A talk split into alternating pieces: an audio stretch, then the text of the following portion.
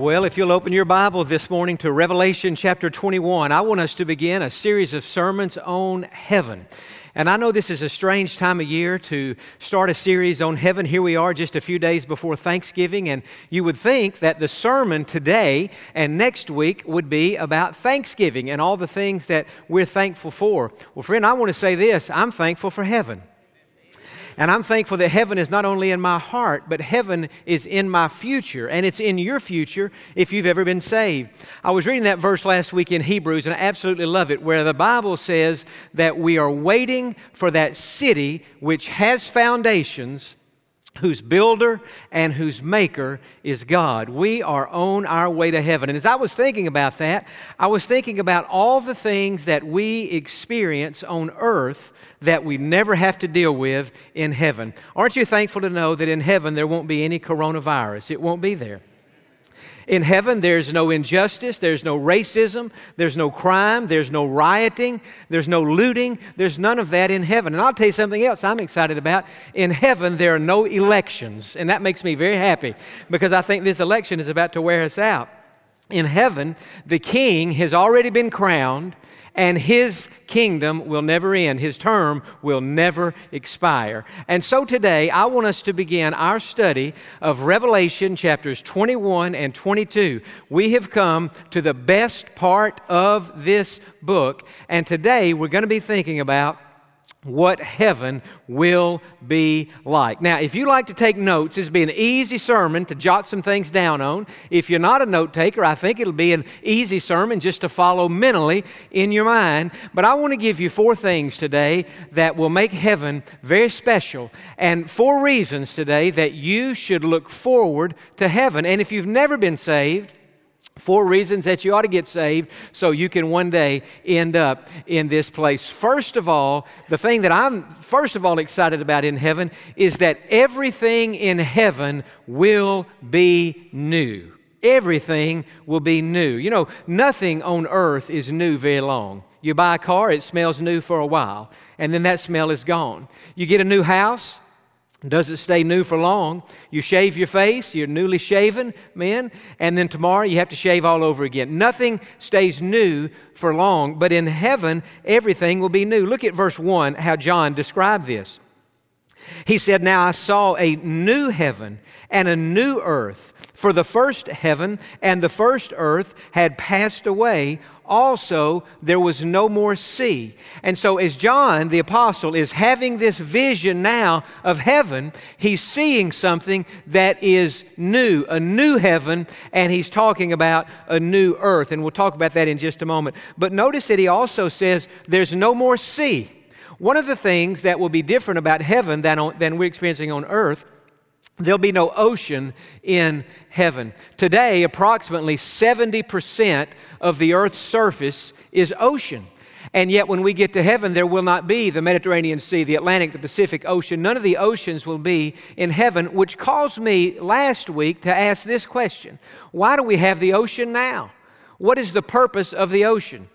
In other words, if there's not going to be an ocean in heaven, why do we need an ocean on the earth? It, certainly, there's got to be a, a, a, better reason for that, just somewhere the dolphins can swim around, the sharks or the whales. Why do we have to have an ocean now? Well, that's an interesting study, and I learned several things. First of all, the first purpose of the ocean, when God made it, it does provide food. Did you know that almost 200 billion pounds of fish are caught? Every year from the oceans. All varieties of fish, shellfish, 200 billion pounds. And so God provided the ocean so that we could have food. Not only that, the ocean, the seas provide travel and they provide shipping. Now, those of us living where we live with the ship channel, we understand about that, that goods are imported into Houston through the ship channel from everywhere in the earth, and that many more goods are exported out of Houston all over the world. Many of those goods that are transported, you think about uh, all the oils and the gases and the, and the plastics and all these things that are made, many of those things could not be, uh, at least in bulk, carried in aircraft. They need to be carried on ships. And so God made the oceans and the seas so that shipping could take place and so that people could travel. Not only that, it is certainly a source of, of recreation for people, but I was interested to learn that the ocean produces over half of the world's oxygen. We couldn't survive without the ocean because so much of the oxygen is provided from there. Not only that, it absorbs 50 times more carbon dioxide than the atmosphere. And so without the ocean, we wouldn't have enough oxygen to live. The carbon dioxide would kill us because it wouldn't be there to absorb it. And so God said, they don't maybe understand it, but they need the ocean for their own survival, even if they never go into the ocean. Not only that, the ocean, the sea, uh, what does it do? It transports heat from the equator, thus regulating our climate and our weather patterns. And so the ocean, you may be one of those people who say, I don't really care for the ocean. Well, even if you don't care for it, you ha- you're dependent upon it. so am I. We have to have it to survive. But in heaven, Things will be different. The whole setup of heaven will be different. The, the atmosphere of heaven will be different. And we won't need the ocean so we can breathe. We won't need the ocean to provide food for us. We'll have other food that we'll eat in heaven. And when we get to heaven, one of the things that will be new is that there will be no sea. But notice again in that verse, he said, I saw a new heaven and a new earth. Well, that leads us to ask this question What's going to happen to this earth? If we're going to get a new earth, uh, what about the earth that we now have? Well, quickly turn back to 2 Peter chapter number 3. You're not far from it, and I thought about just trying to describe this, but I think it'd be better to show it to you. In 2 Peter chapter 3, beginning in verse number 10, Peter is describing how the world will one day end, and he's describing specifically what will one day happen to planet earth. And he says this The day of the Lord will come as a thief in the night, in which the heavens, that is, the atmospheric heavens, will pass away with a great noise. And the elements, that is, the elements of the earth, will melt with fervent heat. Both the earth and the works that are in it will be burned up. Literally, will be laid bare. Therefore, since all these things will be dissolved, whatever manner of persons, uh, what manner of persons ought you to be in holy conduct and godliness, looking for and chastening the coming of the day of God, because of which the heavens will be dissolved, that is, the, the atmospheric heavens, being on fire, and the elements of the earth will melt with fervent heat. Nevertheless, we, according to his promise, look for new heavens and a new earth in which righteousness dwells. And so the Bible is saying here that one day planet Earth is going to melt away. It will be dissolved. Now, if you study this and study what different Bible scholars and theologians uh, say on this and how they're interpreting some of these words like burned up, laid bare, and so on, most theologians say that they understand this to be teaching that one day the earth as we know it will completely melt away, completely gone. Others disagree with that and say that they believe that the earth will not be completely melted away and completely burned up like that, but that God will use the fire and the heat talked about here to purify the earth so that the earth will be renewed. But either way, and I couldn't say whether I think it's this or that, who knows really. But either way, we do know this the earth as we know it will one day be greatly changed and we'll have a new earth. You say, well, John, what are you talking about, a, a new earth? Well, a new earth in this sense. Look back in Revelation 21 in verse 2. He said, Then I, John, saw the holy city New Jerusalem coming down out of heaven from God, prepared as a bride adorned for her husband. Now, in our study of Revelation, we have seen that at the end of the seven year period of tribulation, the Battle of Armageddon will take place. When Jesus comes back to the earth, the second coming of Christ, we will follow him out of heaven and he will set up his kingdom on the earth for a thousand years. We've talked about that at great length, the millennium. At the end of the millennium, now remember this, at the end of the millennium, Satan will be sent to hell, and that all takes place in chapter 20. And now in verse 21, John is having a vision where he now sees heaven leaving its current location and descending, coming down to the earth. And so, at the end of time, the eternal state, heaven will literally come down to earth. And so everything will be made new. Now, the second thing that excites me about heaven, not only will everything be new, but everything will be perfect. Everything will be perfect. Nothing is perfect on earth, but everything will be perfect in heaven. Let me mention three things specifically that we will enjoy perfectly. Number one, we will have the presence of God. Now, we have the presence of God now in the person of the Holy Spirit. But as it is now, we're walking by faith, not by sight. But in heaven, it won't be that way. In heaven, we'll be walking by sight and not by faith. Look in verse number three. John said, I heard a loud voice from heaven saying, Behold, the tabernacle of God is with men, and he will dwell with them, and they shall be his people. God himself will be with them and be their God. And so, paradise that was lost in the Garden of Eden there was Adam and Eve, there were Adam and Eve, and God was walking with them every day in the cool of the day in unbroken fellowship, Genesis 1 and 2.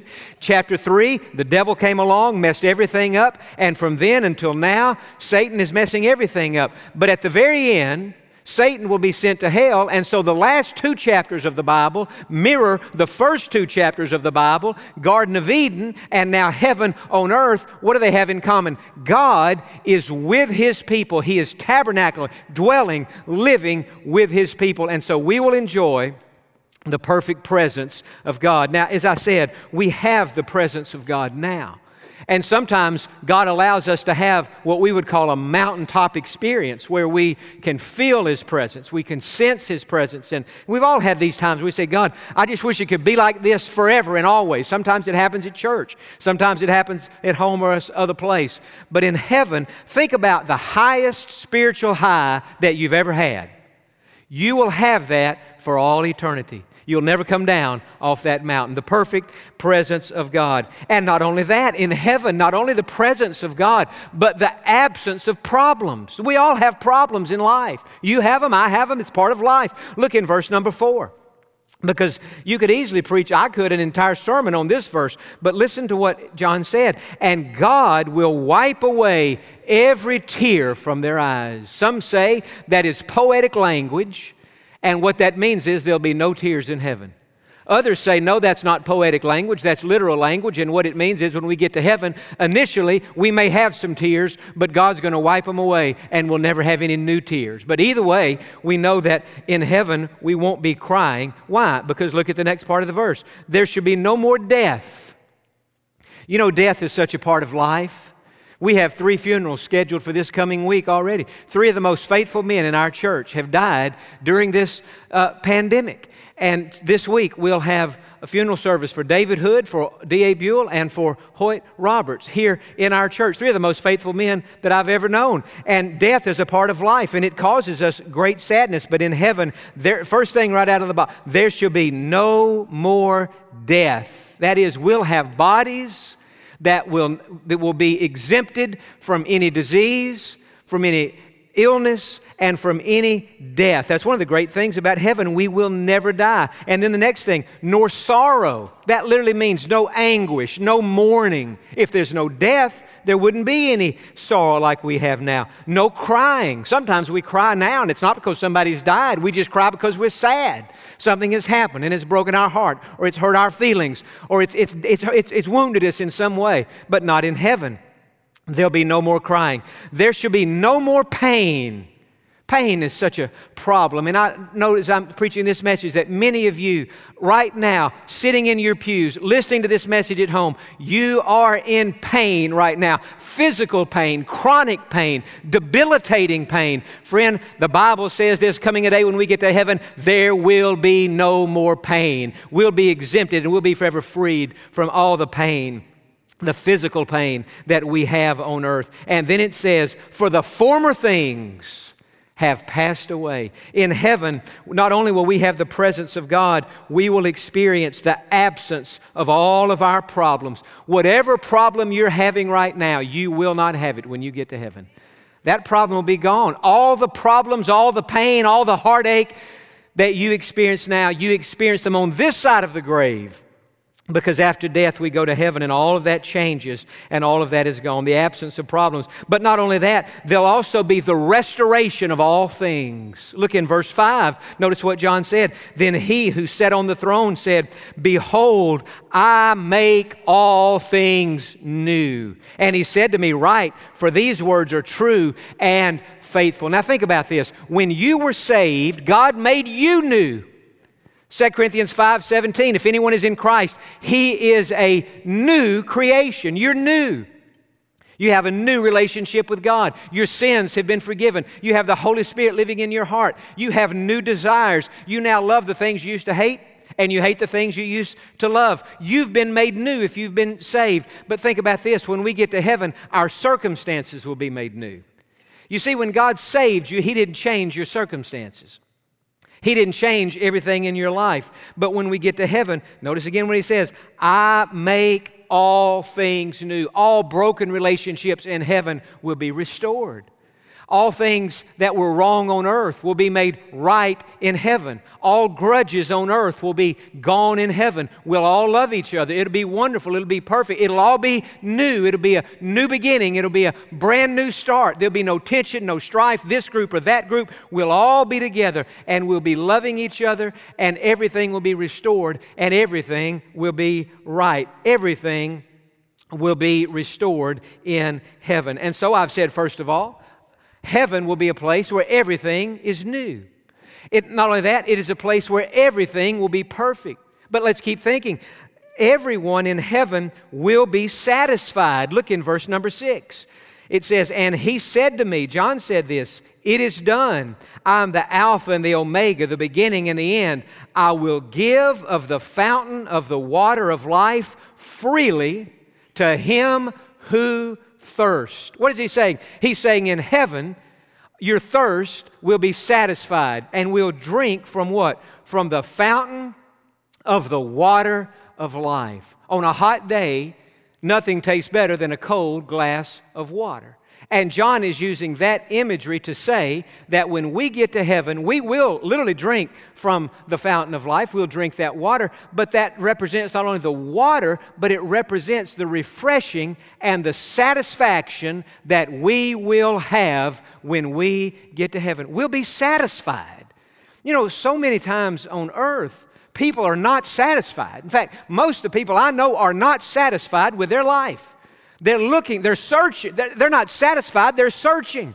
And they're wanting something they don't have, and they're wanting to manipulate or change their circumstances. If I could just have this, if I could just live there, if I could just experience this, then I would be satisfied. Well, first of all, that's not even true. Because satisfaction doesn't come from things or people, satisfaction comes from Jesus. And that's why when we get to heaven, we're going to be perfectly satisfied because we'll have perfect fellowship with Him, unbroken fellowship with Him, problems all gone, and heaven's going to be a place of great satisfaction. You know, another reason we're going to be satisfied in heaven, I believe this. We're going to be satisfied in heaven because we will have finished the work that God gave us to do on earth. I don't know how it is with you, but if I have an assignment or a project and I get on that project and give it my all, when I'm finished with that project, I feel satisfied. You know, back in July, God put something on my heart. He put on my heart strongly to write three booklets. And so I did. I wrote a booklet that we're giving out now what, when, you're, when my heart is overwhelmed. And then I wrote a booklet about bitterness called Don't Take the Bitter Pill that we're going to make available in January. I would make it available in December, but I don't want to make your December bitter. It's Christmas. I don't want to ruin it for you. We're going to wait till January. Everybody's kind of down in the dumps anywhere in January, right? So we'll do bitterness in January. And then I just finished one on the judgment seat of Christ with the subheading, Will You Receive a Crown? And I've been working on it and editing it and back and forth, and it's a slow process, and many people get involved on that. And Friday, this past Friday, and normally I do all my sermons and booklets at home because I can get it done just with no in- distractions or interruptions, and my mind doesn't go a thousand ways. But I came to church on Friday to try to finish this booklet. And about 7 o'clock on Friday night, I got it finished. And I was so happy to have it done, I just felt like the weight of the world was lifted off of me. And I thought, you know, I've been working on these booklets on and off since July, and I said, I'm finished, and I want to go do something fun tonight. Don't you sometimes just think, I want to do something fun? And so I did the funnest thing I could think of. I went to HEB on Friday night. I needed some Palmolive and some other things, and so I went to HEB having finished that, and I'm telling you, I was the happiest man in that store because I had this feeling what God told me to do in July, I have finished in November. I've done what God told me to do, and I'm satisfied. Friend, I'm telling you this if you spend your time on earth doing what God has called, commissioned you, and commanded you to do, when you get to heaven, you're going to be satisfied because you're going to think, I finished what God sent me to do. I was thinking this morning about Jesus. The night before he was crucified, or the day before he was crucified, Jesus prayed this prayer to his Father. John 17, 4. He said, I have glorified you on earth. I have finished the work you sent me to do. Jesus was this far from the cross, and yet in his heart there was a satisfaction because he said, I've finished what God gave me to do. I have no regrets. Paul, 2 Timothy 4 and verse 7, not long before his own beheading, Paul wrote these words I have fought the good fight, I have finished the race, I have kept the faith. And Paul was saying, I'm ready now to die. I'm ready to go to heaven because I've done what God had called me to do. Let me ask you this. If you died today, could you say, I have fought the good fight? I have finished the race. I have kept the faith. I've done what God has called me to do. God had a purpose and a calling on my life. God had a reason for my being on that earth. And I did, to the best of my ability, what God called me to do. And friend, if you do that when you get to heaven, you're going to be satisfied. I'll tell you another reason we're going to be satisfied in heaven. Not only the presence of God, not only the absence of problem, not only the feeling that we've done what God has called us to do, we're going to be satisfied in heaven because finally we're going to see Jesus. Psalm 17 and verse 15. Read it this morning. I, David's writing that psalm, and David said, As for me, I will see your face in righteousness. He said, There's coming a day when I'm going to see the face of God. We're going to see the face of Jesus Christ. And that should satisfy us. But not only that, in that same verse, David said, I will be satisfied, listen to this, when I awake in your likeness. Folks, I'm happy to know that there's a day in my future when not only will I get a body that will not have pain, it will not age, it will not have these problems we have. I'm thankful to know that in heaven I'm going to have a body that will have no desire to sin.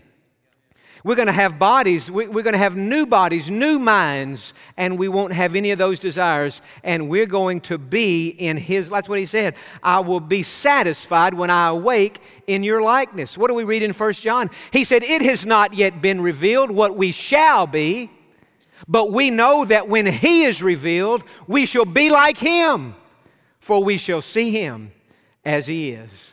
And that should be happening progressively in our lives now. But I'm saying to you that everyone in heaven will be satisfied. So think about this heaven. We're just beginning our study. Everything will be new. Everything will be perfect. Everyone will be satisfied. And I wish I could just stop the sermon there and we'd be leaving on a happy note, but I have to add the fourth thing. That is this not everyone will be in heaven. Not everyone will be in heaven. In fact, most people won't be there. Jesus said there are two roads in life there's the narrow road and there's the broad road. And he said most people are taking this broad road. Well, if most people are going that way, we know they won't end up in heaven. You have to go the narrow way and walk through the narrow gate to end up in heaven. They're the saved and the unsaved. Look in verse 7. He describes the saved. He said, He who overcomes shall inherit all things. And he and he said, And I will be his God, and he shall be my son. And so he's describing Christians here as those who overcome. Let me give you a verse to support that. In 1 John chapter 5, in verse number 4, John said this For whatever is born of God overcomes the world. One of the ways you can know that you're saved is that when you go through difficulties in life by the power of God, you are able to overcome those things. And then John said this in that verse and this is the victory that has overcome the world our faith. And so Christians are described as overcomers. And he said, Those who overcome shall inherit all things. I will be his God and he shall be my son. But in verse 8, he talks about the unsaved. These are those who will not make it to heaven. And notice how he doesn't just say the unsaved, these are unsaved people, but he's describing what unsaved people are like. He says this, but the cowardly.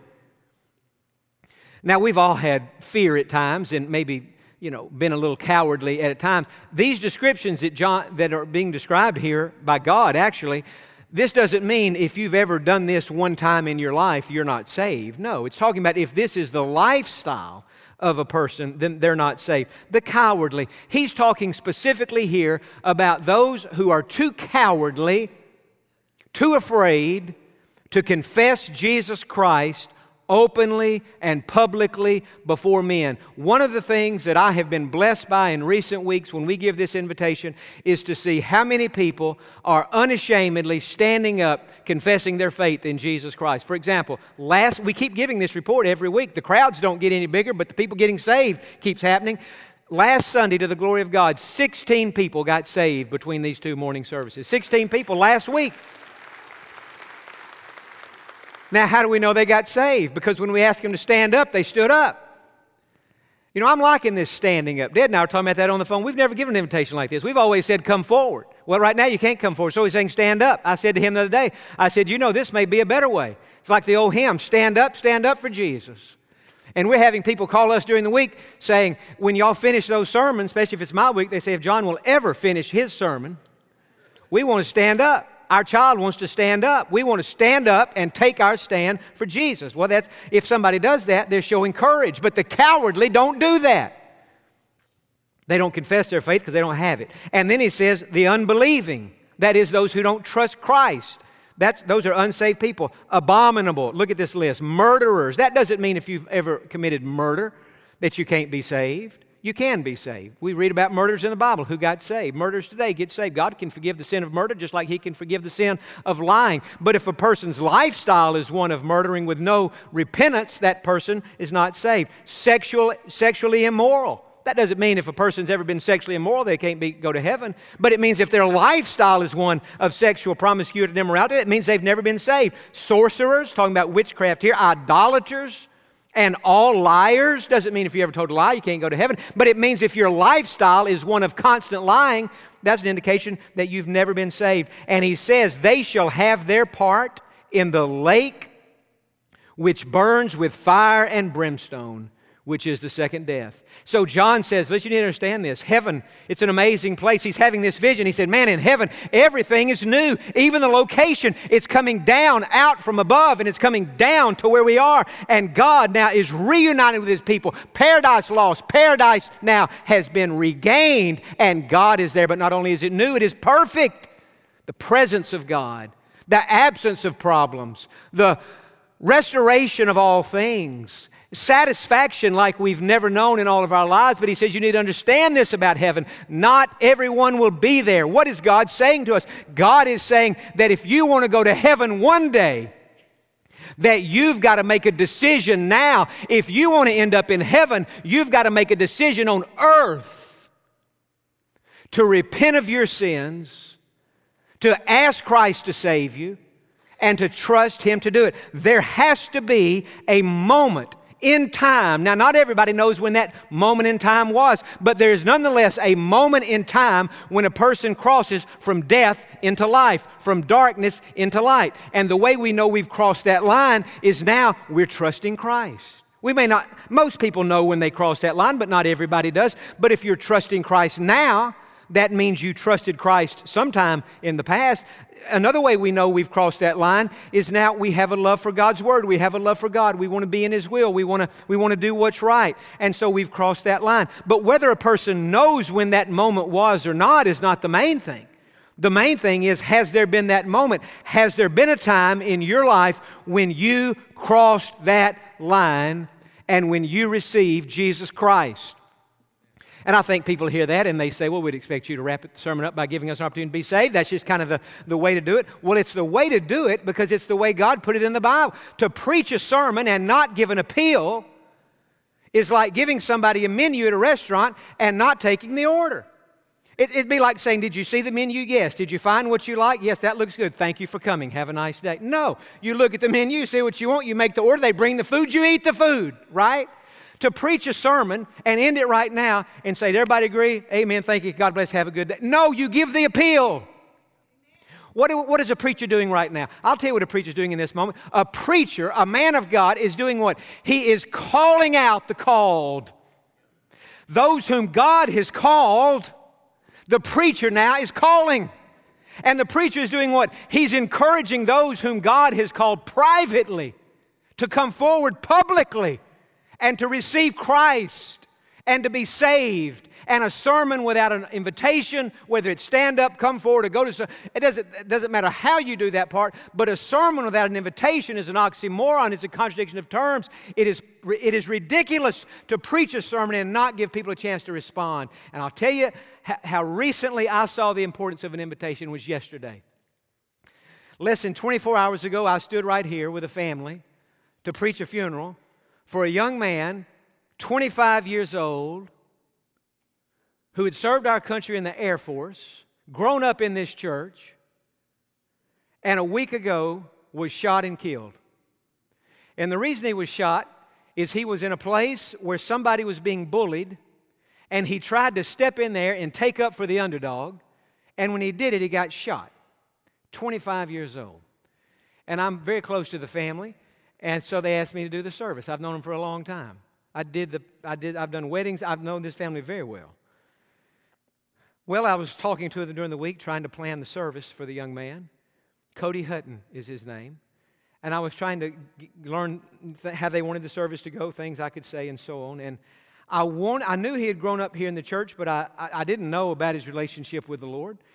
And so I wanted to get into that, but I wanted to get into it carefully because if he had never been saved, I didn't want the family feeling worse than they already felt. But I needed to know. And so I'm asking as delicately, as tenderly as I could to different family members, and, and, and they assured me that he had been saved. But I didn't have as many details as I wanted. And so I got his grandmother on the phone, who's a, she and her husband are dear friends and faithful members of this church. And I said to her, I said, we were talking, I said, Nancy, let me ask you a question. I said, I know Cody was saved. I said, but do you know when he got saved? Do you know the details of that? Because if you do, I, would like to tell that at the service. She said, Oh, yeah, I know the details. She said, You know, Jon, about 10 or 12 years ago, when he was in about the seventh, eighth, ninth grade, in there somewhere, she said the church was having youth camp one, one summer. And she said he wanted to go, and his sister wanted to go and they didn't have the money to go. And she said, So I told them, if you want to go to camp, I'll pay for you to go to camp. And so she said, I wrote the check and they went to camp. And she said, the Friday after camp was over, when, they, when the buses came back and the parents or grandparents were picking up our kids, she said, Cody and, and his sister Stephanie got in my car and they said to me, they said, That was the funnest week we've ever had in our life. And they said, Even better than being fun, we both got saved and we can't wait to get baptized. And Chris, you know what they told me? They, they ended up, some of that family moved across town. They were going to Sugar Creek Baptist Church, where you were over there before you came here. So they were splitting time between here and there. But whether you're going to First Baptist or Sugar Creek or so, that doesn't matter. The important thing is that fella got saved at youth. So I was able to stand here yesterday and say, on the authority of God's word, we know where he is today. And I said to his grandmother, I said, You know, Nancy, I don't know how much that camp cost. I said, but that's the best money you've ever spent in all your life. Now, what, ha- see, when we think about death, Hoyt Roberts in his 90s, D.A. Buell was in his 90s, David Hood, 90 years old. That's how we think of death. When they get to be about 90 something, you need to know it could happen anytime, right? Well, it could happen anytime. Yesterday, 25, it doesn't matter if you're 95, 25, 15, or 10, it could happen anytime. And the question is this Has there been a time in your life when you have made peace with God, where you've been saved, so that one day you can go to heaven.